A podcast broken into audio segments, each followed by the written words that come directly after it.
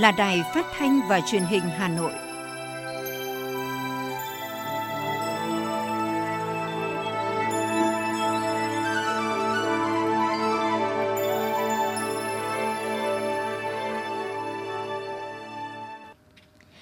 Kính thưa quý vị và các bạn, bây giờ là chương trình thời sự của Đài Phát thanh và Truyền hình Hà Nội đang được phát trực tiếp trên sóng FM tần số 90 MHz. Tối nay thứ hai ngày 22 tháng 11 năm 2021 có những nội dung chính sau đây.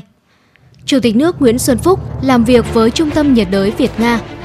Thủ tướng Chính phủ Phạm Minh Chính đã dẫn đầu đoàn Việt Nam dự hội nghị trực tuyến cấp cao đặc biệt kỷ niệm 30 năm quan hệ đối thoại ASEAN Trung Quốc.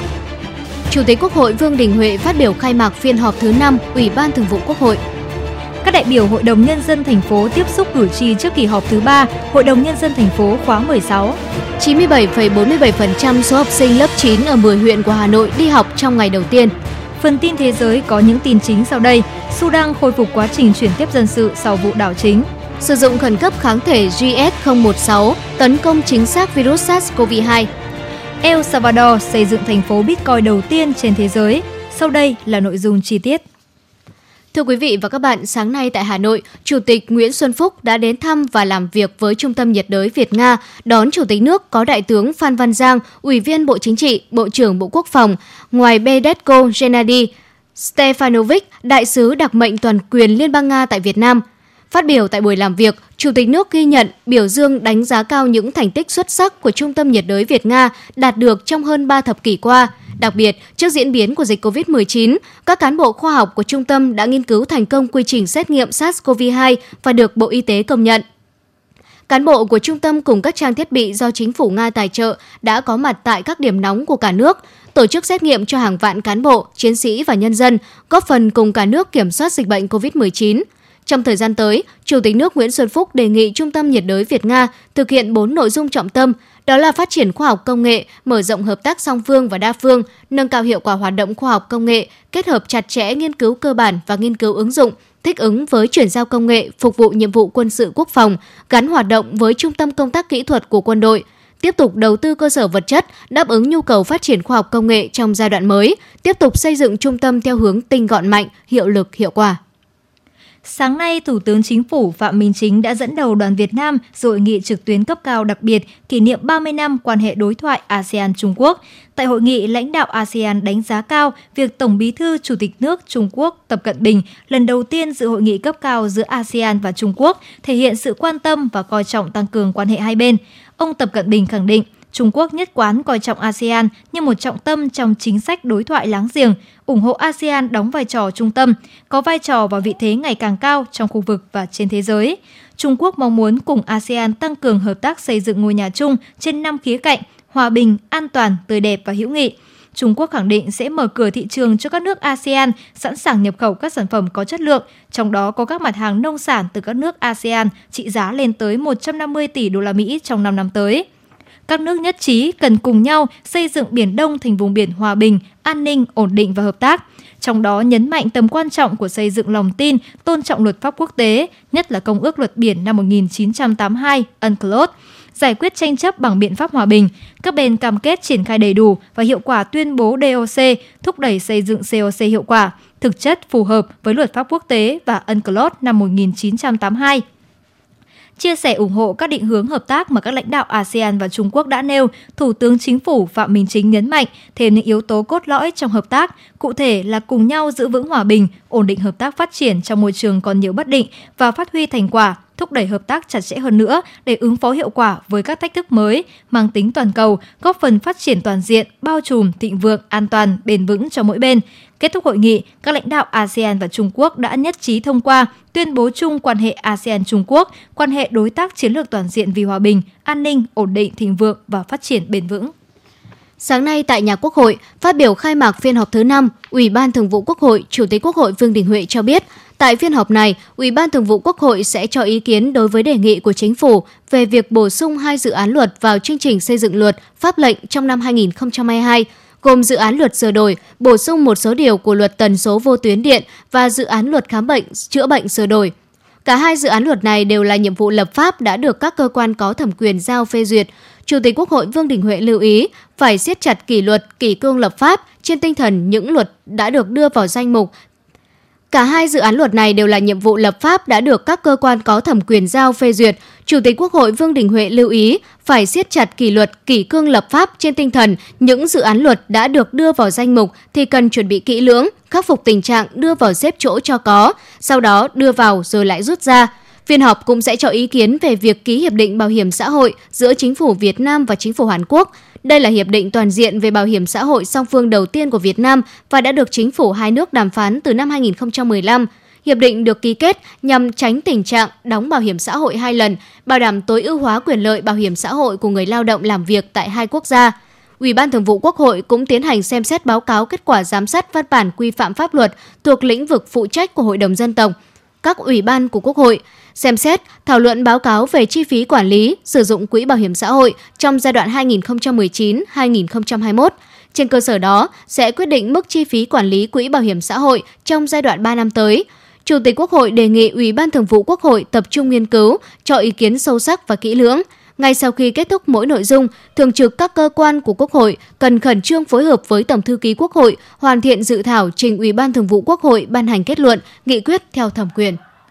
Sáng nay, đồng chí Nguyễn Ngọc Tuấn, Phó Bí thư Thành ủy, Chủ tịch Hội đồng nhân dân thành phố cùng các đại biểu Hội đồng nhân dân thành phố, Hội đồng nhân dân thành phố Hà Nội, đơn vị bầu cử số 2 đã tiếp xúc với cử tri quận Hoàn Kiếm, thông tin nội dung chương trình kỳ họp thứ 3 Hội đồng nhân dân thành phố khóa 16 dự kiến diễn ra vào đầu tháng 12 tới. Hội nghị được tổ chức theo hình thức trực tiếp, kết hợp trực tuyến, kết nối từ trụ sở quận Hoàn Kiếm tới điểm cầu tại các phường. Phát biểu tại hội nghị, Chủ tịch Hội đồng nhân dân thành phố Nguyễn Ngọc Tuấn cho biết, Kỳ họp thứ 3, Hội đồng Nhân dân thành phố khóa 16 dự kiến diễn ra trong 4 ngày là kỳ họp cuối năm với khoảng 40 nội dung đã được chuẩn bị kỹ lưỡng từ rất sớm. Kỳ họp sẽ dành thời gian thích đáng để bàn các vấn đề của thành phố về phát triển kinh tế xã hội, thích ứng an toàn và phòng dịch COVID-19 hiệu quả, cũng như dành một ngày để thực hiện hoạt động chất vấn và trả lời chất vấn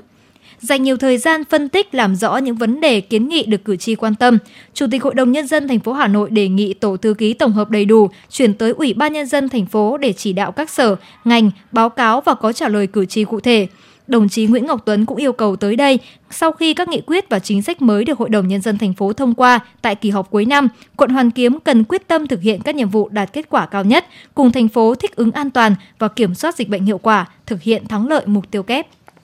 Sáng nay, Ủy viên Trung ương Đảng, Phó Bí thư Thường trực Thành ủy Nguyễn Thị Tuyến cùng các thành viên trong tổ đại biểu Hội đồng nhân dân thành phố đơn vị bầu cử số 13 đã tiếp xúc với cử tri huyện Trương Mỹ trước kỳ họp thứ 3 Hội đồng nhân dân thành phố khóa 16, nhiệm kỳ 2021-2026. Phát biểu tại buổi tiếp xúc, Phó Bí thư Thường trực Thành ủy Nguyễn Thị Tuyến ghi nhận toàn bộ kiến nghị của cử tri huyện Trương Mỹ để chuyển đến kỳ họp thứ 3 Hội đồng nhân dân thành phố. Trả lời một số kiến nghị của cử tri, Phó Bí thư Thường trực Thành ủy cho biết, dự án cải tạo, mở rộng quốc lộ 6 và tỉnh lộ 419 đã nằm trong kế hoạch đầu tư công trung hạn, hiện đang giao Ban Quản lý Dự án các công trình giao thông thành phố lấy ý kiến các cơ quan liên quan để triển khai. Theo dự kiến, tuyến quốc lộ 6 có tổng mức đầu tư là 8.300 tỷ đồng. Liên quan đến kiến nghị đầu tư các nhà văn hóa thôn, mở tuyến xe buýt từ bến xe Yên Nghĩa đi qua tỉnh lộ 419 đến xã Trần Phú, việc quy hoạch xây dựng Nghĩa Trang, nhà máy xử lý rác thải và công tác lập quy hoạch chung vùng huyện, Phó Bí thư Thường trực Thành ủy đề nghị huyện Trương Mỹ giả soát, tổng hợp báo cáo thành phố. Đồng chí Nguyễn Thị Tuyến cũng đề nghị huyện Trương Mỹ tập trung thực hiện nhiệm vụ kép vừa phòng chống dịch COVID-19 hiệu quả, vừa phát triển kinh tế xã hội để đưa huyện phát triển bứt phá hơn nữa trong những năm tới. Thưa quý vị và các bạn, sáng nay, Phó trưởng đoàn phụ trách đoàn đại biểu Quốc hội thành phố Hà Nội khóa 15, Phạm Thị Thanh Mai cùng các đại biểu thuộc đơn vị bầu cử số 7 đã có buổi tiếp xúc sau kỳ họp với cử tri 4 huyện, thị xã gồm Đan Phượng, Phúc Thọ, Ba Vì và Sơn Tây. Buổi tiếp xúc được tổ chức theo hình thức trực tiếp tại điểm cầu chính là Ủy ban nhân dân huyện Ba Vì kết hợp trực tuyến tới các điểm cầu của ba địa phương còn lại đồng tình, nhất trí cao với kết quả kỳ họp thứ hai, Quốc hội khóa 15 và kết quả trả lời kiến nghị của cử tri 4 huyện thị xã thuộc đơn vị bầu cử số 7. Cử tri tiếp tục gửi gắm tới đoàn đại biểu Quốc hội thành phố nhiều ý kiến tâm đắc. Cử tri huyện Ba Vì kiến nghị Quốc hội và Chính phủ xem xét bàn giao vườn quốc gia Ba Vì cho thành phố Hà Nội và huyện quản lý đồng thời đẩy nhanh tiến độ giải quyết vấn đề liên quan đến việc giao đất nông, lâm trường của công ty cổ phần Việt Mông.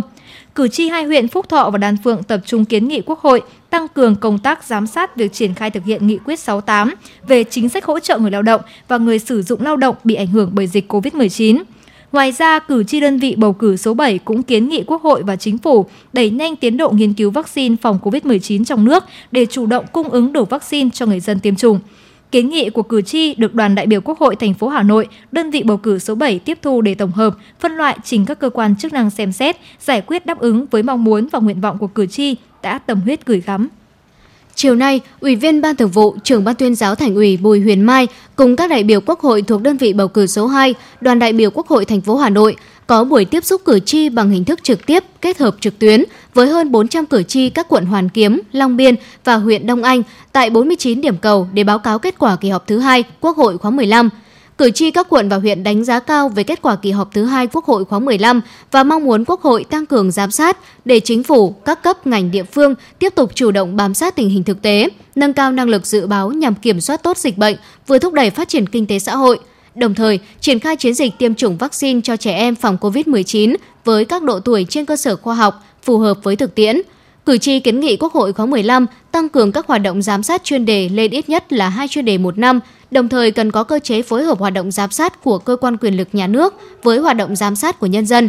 Cử tri cũng mong muốn Quốc hội quan tâm tăng lương cơ bản theo lộ trình để cải thiện đời sống của những cử tri hưởng lương, nhất là cán bộ hưu trí, Trưởng ban tuyên giáo Thành ủy Bùi Huyền Mai ghi nhận 8 ý kiến kiến nghị của cử tri và sẽ tổng hợp để gửi đến cơ quan có thẩm quyền xem xét giải quyết.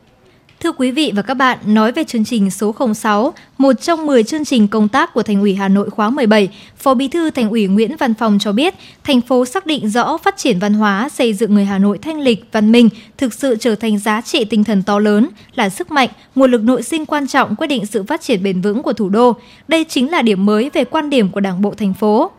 Chương trình số 06 về phát triển văn hóa, nâng cao chất lượng nguồn nhân lực, xây dựng người Hà Nội thanh lịch văn minh giai đoạn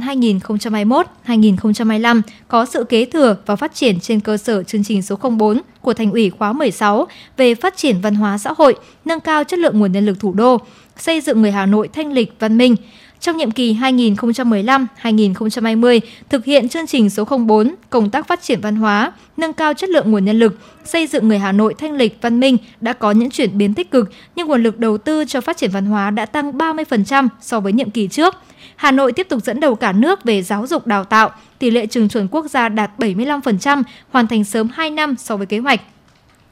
Tuy nhiên, kết quả trên cả ba lĩnh vực nêu trên đều còn có những hạn chế cần khắc phục, trong đó hệ thống thiết chế văn hóa thể thao các cấp còn thiếu, chưa đồng bộ. Việc thực hiện quy tắc ứng xử trong thực thi công vụ của đội ngũ cán bộ, công chức, viên chức vẫn còn nhiều hạn chế. Một bộ phận nhân dân chưa ý thức được tầm quan trọng của việc xây dựng hình ảnh văn hóa con người Hà Nội. Văn hóa ứng xử của người dân trong gia đình và nơi công cộng chuyển biến chưa đồng đều, thiếu bền vững – văn học nghệ thuật chưa huy động được hết tiềm năng sáng tạo và tâm huyết của đội ngũ trí thức, văn nghệ sĩ. Hiệu quả giáo dục đạo đức học đường, nếp sống, ứng xử văn minh ở các cấp học có lúc có nơi còn hạn chế. Chất lượng đào tạo nghề, nhất là cho lao động nông thôn chưa đáp ứng yêu cầu của thị trường lao động. Ông Lê Tiến Trường, Chủ tịch Hội đồng Quản trị Tập đoàn Dệt May Việt Nam, bà Nguyễn Thị Thanh Huyền, Tổng Giám đốc Tổng Công ty May 10 và ông Cao Văn Sâm, Phó Tổng cục trưởng Tổng cục Dạy nghề cho biết việc thi tay nghề thì nó thể hiện như một cái người hoàn chỉnh. Và đấy chỉ là những cán bộ làm trong khâu làm mẫu. Nó không phải là khâu sản xuất. Cho nên không có gì là khó hiểu. Khi mà đi thi tay nghề ASEAN thì giải nhất. Nhưng mà các dây chuyền thì năng suất chưa cao. Bởi vì thực ra nó hoạt động hoàn toàn khác nhau. Chúng ta thường nghĩ rằng chúng ta chỉ đào tạo có một lần thì là được. Nhưng mà không phải. Đào tạo là phải liên tục. Cái cái cái, cái đào tạo ờ, ngắn hạn rồi đào tạo dài hạn chứ chúng ta đừng nghĩ rằng chúng ta có một cái lần đào tạo thế là cứ với cái kiến thức như thế chúng ta dùng cả đời. Ngay tại Việt Nam chúng ta cũng phải cạnh tranh với lao động các nước trong khu vực và trên thế giới. Họ có thể đến Việt Nam. Cho nên nó trở thành một cái áp lực rất lớn. Vì thế cho nên các cơ sở dạy nghề hiện nay phải đóng một lúc hai vai trò. Vai trò thứ nhất là anh là cơ sở dạy nghề. Nhưng vai trò thứ hai, anh phải năng động như hoạt động của một doanh nghiệp. Thì anh mới có thể đáp ứng được với những cái yêu cầu như vậy. Chương trình số 06 được xây dựng vừa nhằm khắc phục những hạn chế tồn tại, vừa thực hiện những mục tiêu quan trọng trong giai đoạn mới. Trong đó, thành phố quyết tâm phát triển văn hóa và con người Hà Nội trên cơ sở phát huy truyền thống Thăng Long Hà Nội nghìn năm văn hiến, thành phố vì hòa bình, thành phố sáng tạo và tiếp thu tinh hoa văn hóa của nhân loại – Đặc biệt, Hà Nội xác định rõ phát triển văn hóa, xây dựng người Hà Nội thanh lịch, văn minh là nhiệm vụ quan trọng thường xuyên của cả hệ thống chính trị, thực sự trở thành giá trị tinh thần to lớn, là sức mạnh, nguồn lực nội sinh quan trọng, quyết định sự phát triển bền vững của thủ đô. Phó Bí thư Thành ủy Nguyễn Văn Phong cho biết. phát triển văn hóa thủ đô xứng tầm với truyền thống văn hiến Thăng Long Hà Nội thì cái đấy rất rõ rồi. Cái đấy là cái yêu cầu thứ nhất, cái điểm mới thứ nhất. Cái điểm mới thứ hai là nếu như trong các chương trình của các nhiệm kỳ trước đây, chúng ta chỉ đặt vấn đề của chương trình là trong khuôn khổ của một nhiệm kỳ và khá là tách bạch giữa các lĩnh vực với nhau. Ví dụ văn hóa riêng, giáo dục riêng, phát triển con người riêng, khoa học công nghệ riêng, rồi vân vân. Thì lần này, tổng thể cả 10 chương trình đều có một cách tiếp cận vấn đề là không phải chỉ trong một nhiệm kỳ 5 năm, nhất là đối với những lĩnh vực mà nó đòi hỏi đầu tư chiều sâu, có thời gian, có quá trình, kiên trì liên tục và không ngừng nghỉ. Như vấn đề văn hóa, như vấn đề giáo dục, như vấn đề xây dựng con người.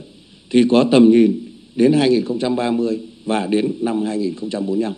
và như thế thì chúng ta mới thấy được cái tổng thể của từng lĩnh vực một và từng vấn đề một, nhất là vấn đề văn hóa.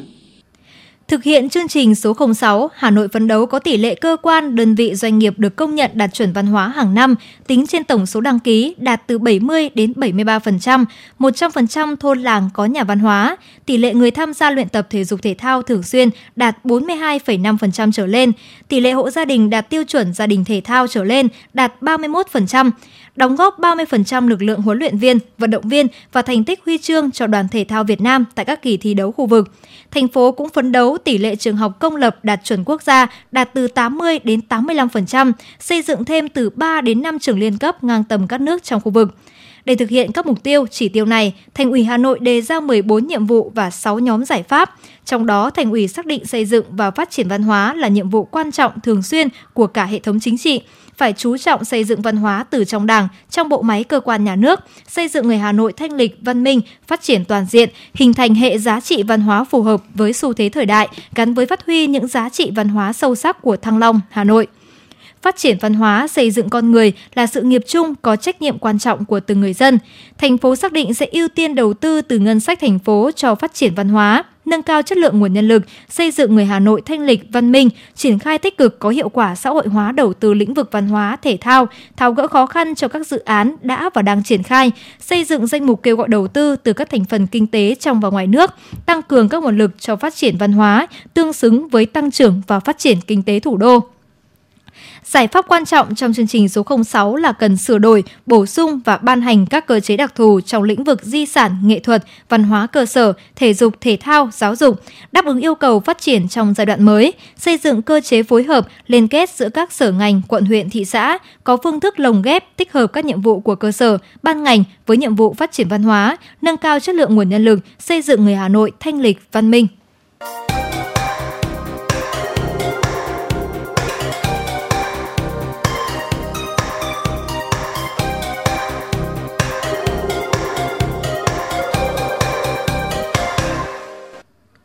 Mời quý vị và các bạn nghe tiếp phần tin. Thưa quý vị, sáng nay, Ủy viên Ban Thường vụ Thành ủy Nguyễn Lan Hương, Chủ tịch Ủy ban Mặt trận Tổ quốc thành phố chủ trì hội nghị phản biện xã hội của Mặt trận Tổ quốc thành phố đối với dự thảo nghị quyết của Hội đồng nhân dân thành phố quy định một số chính sách đặc thù thực hiện mục tiêu giảm nghèo bền vững.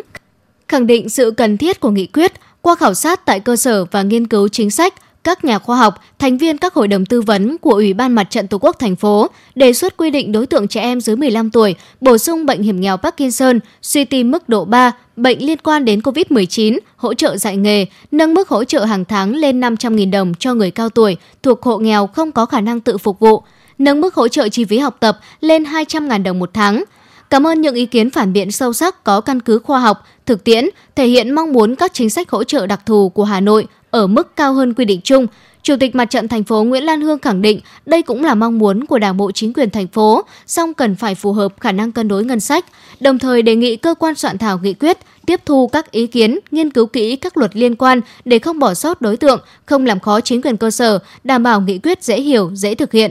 Ủy ban nhân dân thành phố chỉ đạo các đơn vị chuyên môn đảm bảo thực chất trong giả soát, đánh giá thực trạng hộ nghèo, không chạy theo thành tích để các chính sách hỗ trợ đến đúng đối tượng thụ hưởng, đạt mục tiêu giảm nghèo bền vững, chăm lo an sinh xã hội. Thưa quý vị và các bạn, Cổng thông tin tiêm chủng COVID-19 công bố vào sáng nay, cả nước hiện đã tiêm hơn 109 triệu mũi, chiếm hơn 80% số lượng vaccine được phân bổ. Nhiệm vụ trọng tâm trong công tác phòng chống dịch COVID-19 thời gian tới được Bộ Y tế đặt ra là ra soát, thống kê các trường hợp đã tiêm đủ hai mũi để chuẩn bị xây dựng kế hoạch tiêm mũi 3 với các trường hợp đủ thời gian, ưu tiên người trên 50 tuổi. Theo Bộ Y tế, các địa phương, đơn vị đang nỗ lực triển khai tiêm chủng để nhanh chóng đạt được độ bao phủ mũi 1 và trả mũi 2 cho những người đã tiêm mũi 1 đủ thời gian. Hiện tỷ lệ bao phủ ít nhất một liều vaccine là 89,9% và tỷ lệ tiêm đủ hai liều vaccine là 56,9% dân số từ 18 tuổi trở lên. Theo khu vực, tỷ lệ này lần lượt ở miền Bắc là 82,2% và 48,6%, miền Trung là 87,4% và 40,1%, Tây Nguyên là 86,6% và 18,6%, miền Nam là 93,3% và 73,8%. Có 58 tỉnh thành phố có tỷ lệ bao phủ ít nhất một liều vaccine cho trên 70% dân số từ 18 tuổi trở lên, trong đó có 22 tỉnh thành phố đạt tỷ lệ trên 95%, trong đó có Hà Nội.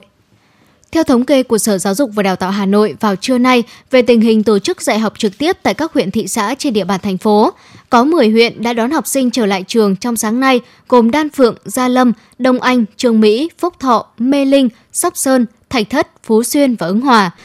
Có 200 trường trong tổng số 459 trường trên địa bàn của 10 huyện này cho học sinh đến trường học tập trực tiếp – Số học sinh đi học trực tiếp là 27.216 trong tổng số 27.923 học sinh của các trường, chiếm tỷ lệ 97,47%. Số giáo viên đến trường dạy là 1.880 người, đạt tỷ lệ 97,76%. Các huyện còn lại gồm Hoài Đức, Mỹ Đức, Quốc Oai, Thanh Trì, Thường Tín, Thanh Oai, thị xã Sơn Tây và trường phổ thông dân tộc nội trú Ba Vì, huyện Ba Vì đang chuẩn bị các điều kiện và sẽ cho học sinh đến trường vào ngày 23 và ngày 24 tháng 11. Trước đó, từ ngày 8 tháng 11, huyện Ba Vì là đơn vị đầu tiên của Hà Nội triển khai cho học sinh khối lớp 9 các trường trung học cơ sở trên địa bàn trở lại trường học trực tiếp và đã đạt được kết quả tích cực. Thưa quý vị và các bạn, sau 15 ngày miễn phí từ hôm qua, hành khách đi tàu đường sắt đô thị Cát Linh Hà Đông bắt đầu phải mua vé. Tuyến đường sắt dài 13 km, tàu đi mất 23 phút. Nếu dừng tất cả 12 ga, thời gian dừng mỗi ga dự kiến là 45 giây. Nếu tàu chạy từ điểm đầu là ga Cát Linh đến điểm cuối là ga Yên Nghĩa và ngược lại không dừng chỉ mất 13 phút, không gặp bất kỳ trở ngại nào do chạy ở đường riêng. Dọc đường sắt có 52 tuyến xe buýt, riêng ga Cát Linh có 16 tuyến. Để giúp người dân thuận tiện kết nối xe buýt với đường sắt, Hà Nội đã bổ sung điều chỉnh nhiều điểm dừng đỗ, xây thêm 14 nhà chờ. Với quy trình mua vé, hành khách đi tàu theo hình thức vé ngày sẽ mua vé tại quầy. Đối với người thuộc đối tượng được miễn phí sẽ được cấp thẻ không đồng, tương tự như loại thẻ sử dụng trong giai đoạn miễn phí. Hành khách mua vé tháng chỉ cần đến trả tiền, vé có tác dụng ngay lập tức để sử dụng trong 30 ngày. Khi thẻ này hết hạn, hành khách tiếp tục tới thanh toán tại quầy và đóng tiền gia hạn nếu có nhu cầu. Ngoài ra, đối với loại vé có dán tem ưu tiên, hành khách chỉ phải trả 100.000 đồng trên một tháng. Yêu cầu đối với hành khách có nhu cầu làm vé ưu tiên được thực hiện rất đơn giản khi hành khách chỉ cần tới quầy, đề nghị hướng dẫn và xuất trình thẻ học sinh, sinh viên để biết mình có thuộc đối tượng ưu tiên hay không mà không cần đơn từ, khai báo qua nhiều công đoạn. Giá trị thẻ này cũng có thời hạn là 30 ngày. Người mua vé lượt có thể mua trực tiếp tại máy bán vé tự động. Nếu xảy ra tình trạng ùn ứ, chờ đợi, Hà Nội Metro sẽ tăng cường bán loại vé này tại quầy. Một trong những giải pháp cho việc xử lý rác thải sinh hoạt ở thành phố Hà Nội đó là triển khai xây dựng nhà máy điện rác tại Nam Sơn, Sóc Sơn, Hà Nội. Dự án này có vốn đầu tư hơn 7.000 tỷ đồng, là một trong những dự án nhà máy đốt rác phát điện có quy mô và công suất lớn nhất ở nước ta, được kỳ vọng sẽ xử lý khoảng 70% tổng lượng rác phát sinh hàng ngày của Hà Nội. Theo kế hoạch, nhà máy sẽ đi vào hoạt động từ tháng 10 năm 2020, nhưng đến nay vẫn chưa thể hoạt động. Trong khi đó, hầu hết các khu xử lý rác thải theo công nghệ trôn lấp của thành phố đều đã quá tải và đứng trước nguy cơ ủn ứ, ô nhiễm môi trường. Chính thức khởi công từ tháng 9 năm 2019, chủ đầu tư dự án nhà máy điện rác Sóc Sơn là công ty cổ phần năng lượng môi trường Thiên Ý xác nhận thời gian chậm trễ là 5 tháng so với cam kết. Đây là nhà máy có công nghệ được chủ đầu tư giới thiệu hiện đại và lớn nhất Việt Nam, công suất xử lý là 4.000 tấn rác khô, tương đương với gần 5.500 tấn rác ướt mỗi ngày. Điều quan trọng là nhà máy hiện đang giải pháp mấu chốt để giải quyết vấn đề rác thải của thành phố Hà Nội khi khối lượng tiếp nhận tại bãi rác Nam Sơn, nơi tiếp nhận 80% lượng rác của Hà Nội đã vượt công suất thiết kế. Thưa quý vị và các bạn, dịch COVID-19 vẫn diễn biến phức tạp, cùng cả hệ thống chính trị, đội ngũ thầy thuốc ngành y tế thủ đô là lực lượng trong tuyến đầu phòng chống dịch COVID-19 đã không quản ngày đêm, căng mình phòng chống dịch bệnh, bảo vệ sức khỏe nhân dân. Hình ảnh những cán bộ y tế tại các quận huyện, thị xã và xã phường thị trấn tranh thủ chợp mắt tại những điểm lấy mẫu, trên xe cứu thương, khu xét nghiệm trong bộ đồ bảo hộ kín mít, bức bí sau nhiều giờ làm việc liên tục, khiến nhiều người không khỏi xót xa. Thấu hiểu nỗi vất vả đó, Công đoàn ngành y tế Hà Nội luôn đồng hành, chăm lo, động viên kịp thời cho công đoàn viên, người lao động bằng nhiều hoạt động an sinh thiết thực. Trung tâm cấp cứu 115 Hà Nội là đơn vị luôn nỗ lực trong công tác phòng chống dịch bệnh. Trung tâm đã xây dựng kế hoạch bố trí cán bộ thường trực 24 trên 24 giờ, chuẩn bị xe cấp cứu, các trang thiết bị bảo hộ cần thiết, đồng hành trên mọi chặng đường vận chuyển bệnh nhân theo đúng quy định. Trung tâm trang bị đầy đủ phương tiện bảo hộ, phòng chống dịch đối với từng cá nhân, cán bộ, nhân viên y tế. Trung tâm thường xuyên thực hiện khử khuẩn xe cứu thương, nơi làm việc để phòng chống dịch. Từ khi dịch COVID-19 diễn biến phức tạp, trung tâm cử cán bộ thường trực 24 trên 24 giờ có mặt vận chuyển ngay khi có thông tin ca F0 trên địa bàn. 14 kíp xe tại 7 trạm thuộc Trung tâm cấp cứu 115 Hà Nội luôn có mặt kịp thời, bất kể thời gian tận tâm phục vụ, cấp cứu ngoại viện và thu dung, cấp cứu, vận chuyển bệnh nhân F0. Công việc vất vả, chịu nhiều rủi ro nên đây là đơn vị luôn nhận được sự quan tâm của thành phố và công đoàn ngành y tế thủ đô. Công đoàn ngành y tế Hà Nội đánh giá cao những đóng góp, sự hy sinh vất vả của cán bộ, y bác sĩ, nhân viên, người lao động Trung tâm cấp cứu 115 Hà Nội đồng thời động viên cán bộ y bác sĩ, nhân viên, người lao động của trung tâm có nhiều sức khỏe, trang bị bảo hộ cẩn thận và tiếp tục thực hiện tốt nhiệm vụ được giao, góp phần cùng ngành y tế trong công tác phòng chống dịch bệnh COVID-19, bảo vệ sức khỏe nhân dân. Nhân dịp này, Công đoàn ngành y tế Hà Nội đã tặng Trung tâm cấp cứu 115 Hà Nội phương tiện bảo hộ, phòng chống dịch để đảm bảo an toàn cho nhân viên y tế trong khi làm nhiệm vụ phòng chống dịch. Tiến sĩ Nguyễn Thành, Giám đốc Trung tâm cấp cứu 115 Hà Nội cho biết. Trong cái bối cảnh bình thường mới này thì à, cái lượng công việc của trung tâm cấp cứu một năm nó tăng gấp đôi, gấp hai lần rưỡi so với những bối cảnh bình thường. Và đặc biệt là chúng tôi không quản ngại đêm hôm là cũng anh em cũng rất là tích cực. Và để mà có thể hoàn thành được cái nhiệm vụ khó khăn đó thì chúng tôi nhận được cái sự quan tâm của các cấp các ngành, đặc biệt là công đoàn ngành y tế Hà Nội. Và đây là những cái hỗ trợ hết sức là kịp thời và hết sức là thiết thực hiệu quả để giúp chúng tôi hoàn thành nhiệm vụ. Trong những ngày dịch COVID-19 bùng phát, đội ngũ nhân viên y tế dự phòng Hà Nội cũng là lực lượng vất vả, không quản ngại khó khăn, đêm ngày lấy mẫu xét nghiệm diện rộng và tiêm phòng vaccine thần tốc để phòng bệnh cho người dân. Những ngày số ca dương tính COVID-19 trên địa bàn thành phố Hà Nội vẫn tiếp tục xuất hiện, đồng nghĩa với các hoạt động lấy mẫu, truy vết khoanh vùng dập dịch cũng phải tăng lên và nhanh hơn. Vượt lên trên những khó khăn đặc thù, nguy cơ cao nhiễm bệnh bất cứ lúc nào, những chiến sĩ áo trắng y tế dự phòng vẫn ngày đêm lặng thầm cống hiến. Họ chỉ mong sao với những nỗ lực của mình, dịch bệnh sớm được đẩy lùi và trở lại cuộc sống bình thường mới. Ông Trịnh Tố Tâm, Chủ tịch Công đoàn ngành y tế Hà Nội cho biết. Chúng tôi ờ, sẽ tiếp tục giả soát những đơn vị uh, có những nhiệm vụ đặc thù mà vất vả trong tuyến đầu phòng chống dịch thì chúng tôi cũng sẽ uh, tiếp tục kêu gọi các uh, tổ chức các doanh nghiệp hỗ trợ bằng vật chất, đồng thời công đoàn ngành cũng sẽ trích từ cái nguồn kinh phí hoạt động của công đoàn ngành ra để tiếp tục hỗ trợ động viên à, cho đội ngũ y bác sĩ, nhân viên y tế trong cái thời điểm bình thường mới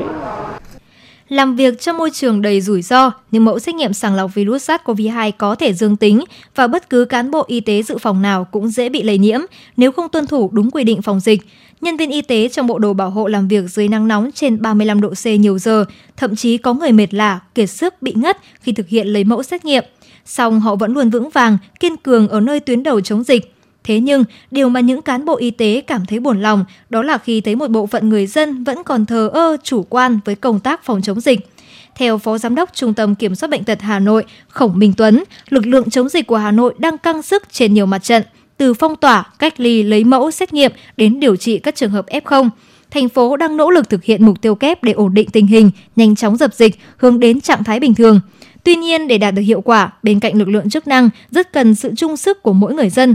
thấu hiểu và luôn sát cánh động viên lực lượng tuyến đầu chống dịch. Chỉ tính riêng từ đầu năm đến nay, Công đoàn ngành y tế Hà Nội đã hỗ trợ 92 lượt đơn vị y tế trong ngành được trên 1,3 tỷ đồng. Khen thưởng 3 đợt đột xuất COVID-19 gần 500 cá nhân với số tiền là 300 triệu đồng và kêu gọi một doanh nghiệp hỗ trợ 1 tỷ đồng.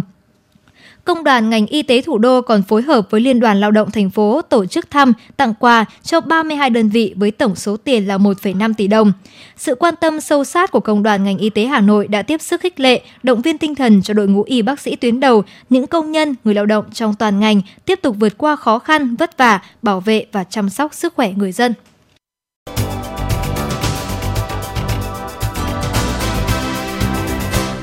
Chuyển sang phần tin thế giới, Thưa quý vị và các bạn, ngày hôm qua Tổng tư lệnh quân đội Sudan Abdel Fattah al-Burhan đã ký một thỏa thuận với Thủ tướng Abdallah Hamdok nhằm khôi phục quá trình chuyển tiếp dân sự. Động thái này diễn ra gần một tháng sau vụ đảo chính quân sự tại Sudan. Thỏa thuận 14 điểm được ông al-Burhan và Thủ tướng Hamdok ký tại phủ Tổng thống ở thủ đô Khartoum. Thỏa thuận này cho phép ông Hamdok phục chức Thủ tướng và trả lại tự do các nhà lãnh đạo dân sự Sudan. Trước tình hình dịch bệnh diễn biến phức tạp trên khắp châu Âu, chính phủ Áo vừa thông báo những biện pháp kiểm soát dịch nghiêm ngặt. Theo đó, toàn bộ nước này từ ngày mai sẽ bước vào một đợt phong tỏa mới. Áo sẽ trở thành quốc gia châu Âu đầu tiên áp dụng quy định tiêm vaccine ngừa COVID-19 bắt buộc đối với tất cả người dân. Hàng chục nghìn người đã tham gia biểu tình ở Bruxelles, Bỉ để phản đối các hạn chế tăng cường chống dịch COVID-19 do chính phủ Bỉ đưa ra để biểu tình trở thành bạo lực khi hàng trăm người bắt đầu tấn công cảnh sát, đập phá xe ô tô và đốt cháy thùng rác. Cảnh sát địa phương đã đáp trả bằng hơi cay và vòi rồng, tìm cách lập lại trật tự khi hoàng hôn buông xuống ở thủ đô của Bỉ. Ba cảnh sát và một người biểu tình đã bị thương trong các cuộc đụng độ. Ngoài ra, 42 người biểu tình quá khích đã bị bắt giữ. Kháng thể GS016, một kháng thể trung hòa chống lại COVID-19 do Trung Quốc phát triển, đã được cấp phép sử dụng khẩn cấp ở 15 quốc gia trên thế giới. Kháng thể GS016 được phát triển bởi Viện Vi sinh vật thuộc Viện Khoa học Trung Quốc, có thể tấn công chính xác virus SARS-CoV-2, ngăn không cho virus xâm nhập vào tế bào. Hiện các thử nghiệm lâm sàng giai đoạn 3 đang được xúc tiến tích cực. Đây cũng là kháng thể đơn dòng COVID-19 đầu tiên trên thế giới được thử nghiệm lâm sàng trên người khỏe mạnh. Nhật Bản đến nay đã trải qua 5 làn sóng dịch bệnh COVID-19, làn sóng gần đây nhất và cũng là nghiêm trọng nhất gây ra bởi biến chủng siêu lây nhiễm Delta. Thế nhưng vài tuần qua, dịch bệnh có dấu hiệu đột ngột suy giảm. Các học giả chỉ ra một số khả năng giúp Nhật Bản tạm thời thoát khỏi dịch bệnh như hiện nay. Các nhà nghiên cứu của Viện Di truyền Quốc gia Nhật Bản phát hiện rằng biến chủng Delta ở Nhật Bản tích lũy quá nhiều đột biến đối với protein mang nhiệm vụ sửa lỗi di truyền có tên là NSP14. Hệ quả là virus dần mất đi chức năng tự sửa lỗi gen của chính nó, cuối cùng dẫn tới tự hủy diệt. NSP14 có vai trò quan trọng là bảo vệ không để virus bị phân hủy. Các nhà nghiên cứu đã cho thấy khi NSP14 bị tê liệt, khả năng tự nhân bản của virus giảm đáng kể. Đây có thể là một yếu tố khiến dịch bệnh hạ nhiệt. El Salvador có kế hoạch xây dựng thành phố Bitcoin đầu tiên trên thế giới với nguồn vốn đầu tư ban đầu sẽ được huy động từ trái phiếu của chính đồng tiền điện tử này. Tổng thống El Salvador đã công bố thông tin trên trong bối cảnh quốc gia Nam Mỹ này tích cực đẩy mạnh đầu tư vào ngành này, cùng với nhiều quốc gia trong khu vực khác. Cùng với thông báo của nhà lãnh đạo El Salvador, giám đốc chiến lược của công ty công nghệ blockchain Samson Mao cho biết trước mắt El Salvador sẽ phát hành lượng trái phiếu Bitcoin trị giá 1 tỷ đô la Mỹ để gây quỹ đầu tư cho dự án xây dựng nói trên hàng trăm người dân trên đảo Vunanco, phía bắc Sicily, Italy, được thông báo cần sơ tán nhằm tránh khí độc có khả năng gây chết người từ hoạt động núi lửa tích tụ. Giới chức địa phương đã ban bố tình trạng khủng hoảng và tình trạng khẩn cấp trong khu vực đối với đảo Vunaco, đồng thời mức báo động đã được nâng từ cấp độ vàng lên cam. Động thái này nhằm đưa ra một loạt các biện pháp cần thiết để bảo vệ cư dân trong trường hợp núi lửa phun trào hoặc gia tăng thêm lượng khí độc từ núi lửa. Dự báo thời tiết vùng châu thổ sông Hồng và khu vực Hà Nội đêm 22 ngày 23 tháng 11 năm 2021. Khu vực đồng vùng đồng bằng Bắc Bộ thời tiết có mưa vài nơi, trưa chiều giảm mây trời nắng, nhiệt độ từ 15 đến 20 độ C. Khu vực vùng núi Ba Vì Sơn Tây thời tiết không mưa, trưa chiều giảm mây trời nắng, nhiệt độ từ 15 đến 19 độ C. Khu vực ngoại thành từ Phúc Thọ tới Hà Đông không mưa, trưa chiều giảm mây trời nắng, nhiệt độ từ 16 đến 20 độ C. Phía Nam từ Thanh Oai, Thường Tín đến Ứng Hòa không mưa, trưa chiều giảm mây trời nắng, nhiệt độ từ 16 đến 20 độ C. Khu vực Mê Linh, Đông Anh, Sóc Sơn không mưa, trưa chiều giảm mây trời nắng, nhiệt độ từ 15 đến 19 độ C. Khu vực trung tâm thành phố Hà Nội không mưa, trưa chiều giảm mây trời nắng, nhiệt độ từ 16 đến 20 độ C. Quý vị và các bạn vừa nghe chương trình thời sự của Đài Phát thanh và Truyền hình Hà Nội, chịu trách nhiệm sản xuất Phó Tổng giám đốc Nguyễn Tiến Dũng, chương trình do biên tập viên Xuân Luyến, đạo diễn Kim Oanh, phát thanh viên Thu Thảo Hồng Hạnh cùng kỹ thuật viên Duy Anh thực hiện. Xin chào và hẹn gặp lại. Trước đây tôi thích ăn đồ mặn, vợ tôi kêu ca nhưng tôi không nghe Hai năm trước tôi phải nhập viện vì một cơn đột quỵ do huyết áp quá cao. Bác sĩ nói một trong những nguyên nhân chính của căn bệnh là tôi ăn nhiều đồ mặn. Căn bệnh này không chỉ làm khổ tôi mà còn biến tôi trở thành gánh nặng cho gia đình. Ăn nhiều muối, bột canh, hạt nêm, nước mắm, nước tương có thể dẫn đến tăng huyết áp và đột quỵ. Tổ chức Y tế Thế giới khuyến cáo chỉ nên ăn dưới 5 gram muối mỗi ngày, nhưng chúng ta hiện đang ăn gấp đôi số lượng đó, giảm một nửa lượng muối ăn ngày bằng cách cho bớt muối, chấn nhẹ tay, giảm ngay đồ mặn.